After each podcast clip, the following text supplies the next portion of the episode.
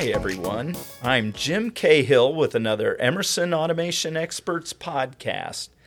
As control systems age over the years, there comes a time when they need to be evaluated on what to do to continue to meet the needs of manufacturers and producers.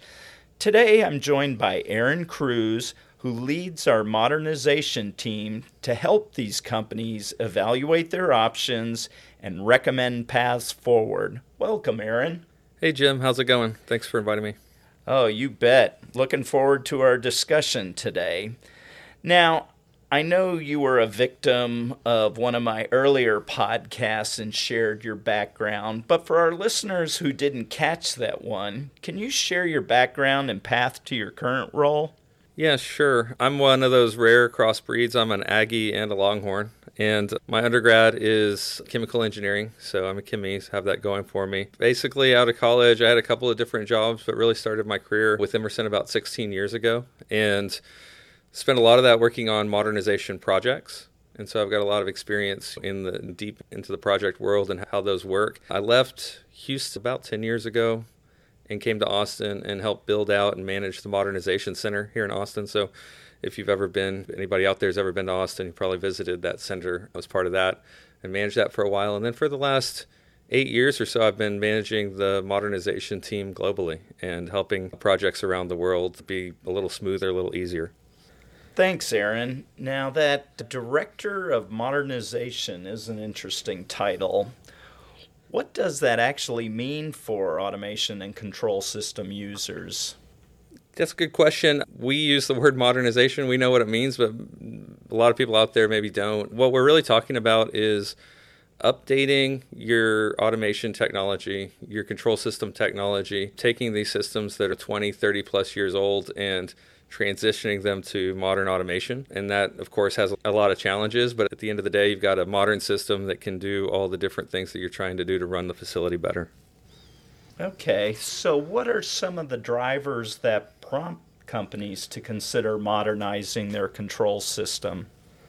One of the big ones, of course, is just obsolescence. Like all technology, these control systems fade over time. If you think about it, a lot of these went in before people even had PCs, before they had the internet, before they had Ethernet, all that kind of stuff. So those technologies are getting pretty out of date in a lot of cases. And and so the systems go obsolete. And as end users, you don't really get to pick when that happens. The technology just does it, and you have to deal with it, which can be a challenge. The other thing is, as they get older, it's just harder to find support.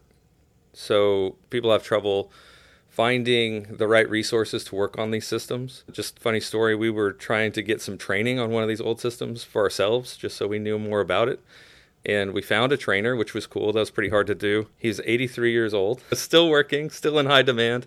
So there's a lot of these systems that are out there, and the people are increasingly hard to come by. So that's a big part of it. But then the big thing is you want to be opportunistic. So a lot of folks are trying to just deliver more for the business. Automation does a ton for for their operations in terms of driving production, making things safer, making things more environmentally sound, keeping costs under control, all that kind of stuff. So everybody has business goals and they're trying to do that. Automation is a good way to do it. Now, I hope I'm recording podcasts or whatever the technology is at 83. I want to be that kind of with it. So you get out and speak with a lot of customers. What are some of the challenges they face that you hear about? You mentioned a couple there, but are there any others that, that come out? Sure. One of the things that's kind of sad but interesting about these old systems or any system really is you have thousands and thousands of instruments and they're all wired into the system. So you have thousands and thousands of wires that have to be cut and re-terminated. It's a ton of work involved with all of that. Just the fact that you have to re-terminate all those wires, that you can make mistakes doing that, just creates a big challenge unto itself. One of those challenges that creates is just downtime. So plants don't like to be down for a long time to make these transitions.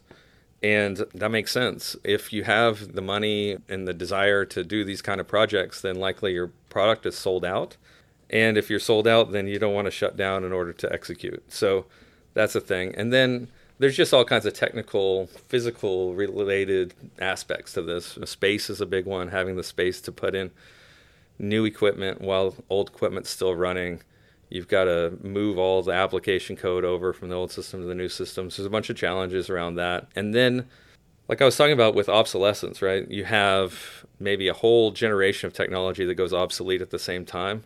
And now, across all of your facilities, you've got to do these modernization projects, and you don't have an infinite amount of capital. So, how can you spread that capital out is a big challenge for people as well. Wow, that sounds like a bunch of different challenges in there. And I know as we were talking earlier before recording the podcast, you mentioned DeltaV IO Connect. Can you share what this is and where the idea for it came from?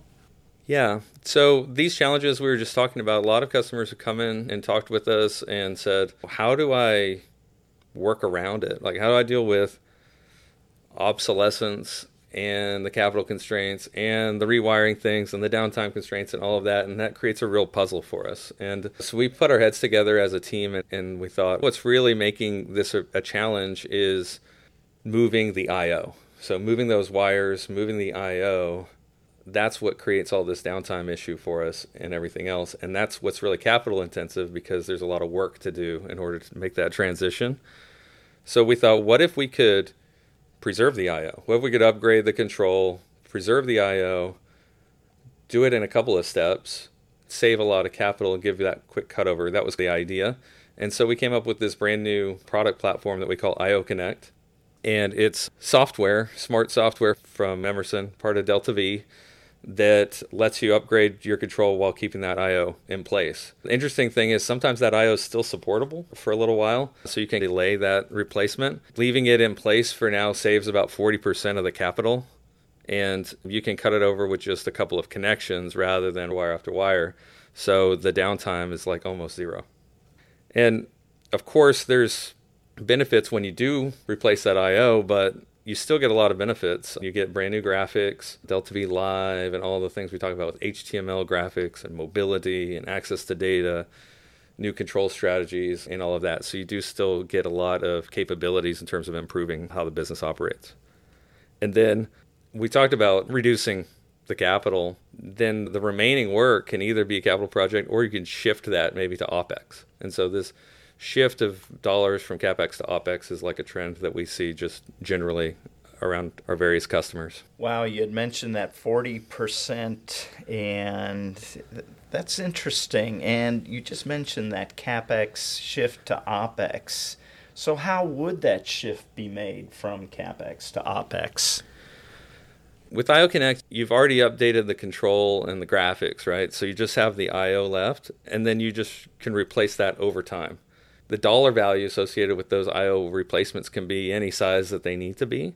And then, in a way, you could consider it a replacement in kind at the IO level. You've already done the upgrade from a control point of view. Now, IO hardware is coming out, new IO hardware is coming in. And a lot of times that can be put on the OPEX budget. Oh, that makes sense. That's I don't know some of those PCs where you upgrade the microprocessor board or something, but at an I/O level for a plant. But yeah, you can take it in whatever chunk that fits in the operations budget and do that over time. Exactly. So you keep in the box, upgrade the monitor to high refresh rate, high performance, update the video card, get the performance out, and then go and update the other pieces as you wish.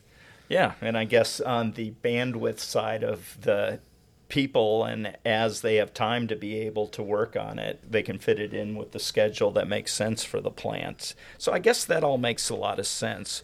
What about all those wires you mentioned? Doesn't all that labor still need to be done? Yeah, for sure. With these projects, really flexibility is the key thing. So if you did it as part of a big project, you've got all these resources that you've got to bring into the plant, contractors, electricians, to make it happen. But if you have this kind of flexibility, you can just do one cabinet at a time, one card at a time, or one channel at a time. and you can be super opportunistic about that. You don't have to worry about the downtime factor and you can use the resources just from in the plant to do it. So yeah, the work needs to be done, but it can be done totally opportunistically without all those downsides. Okay, I get that. So what about support, ease of use, some of those issues that you mentioned a little earlier? It's easier to find people for sure. The software is 100% new latest and greatest, in this case, DeltaV software. So it's much easier to find the resources, the training to just use the system. All of that is is easy. You don't have any legacy software that's still around that you have to update and upgrade and all of that kind of stuff. The fact that you're 100% on new software really helps with that. And then the interesting thing is that even though support gets a lot better because you've got a modern system, you've got great global, local support, whatever. A lot of times the support costs go away just because it's easier to source those parts and everything else. They're not as in demand. And so things can be cheaper overall compared to when you're trying to support these really old systems. Yeah, both the people side and just the scramble. And it's better that you're in control of when you have time to work on something coming up versus reacting to something not working with these older systems. With the customers who have had some runtime with DeltaV IO Connect, what's been their feedback? The initial response is that they're extremely excited. Most people didn't realize this kind of thing was possible. It's it's an all new technology that we've created to help solve this problem. A lot of folks have come and visited us here in Austin where we have our test facilities and all of that and walked through it and gone through those detailed reviews and seen obviously this needs to be super robust and has to be a really reliable, redundant, highly available connection between control and IO.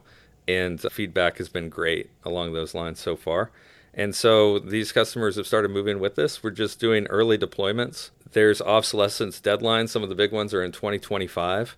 And so there's not time to waste as far as that is concerned. So we've already got these early deployments going out there to get customers familiar with the technology and then they'll expand it from there between now and when they hit that deadline. Yeah, so it sounds like you want to at least get that first one going, get some experience, and then figure out uh, your path to get through all the systems and things that you have. So, what I/O systems do you support, and when is their expected release? DeltaV IO Connect is it's a platform that'll have different drivers over time. The first one that we're releasing is for Honeywell TDC 3000 systems.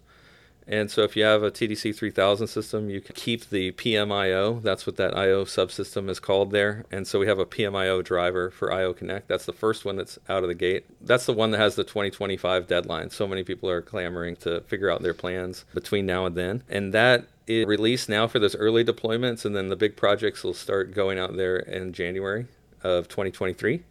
And then right after that, we'll have the release of a Rockwell driver for 1756 IO, 1746 IO, a couple other IO types that'll be part of that driver. And we'll just keep expanding it from there. So it's designed to grow and expand and support different types of IO as customers run into these different types of issues.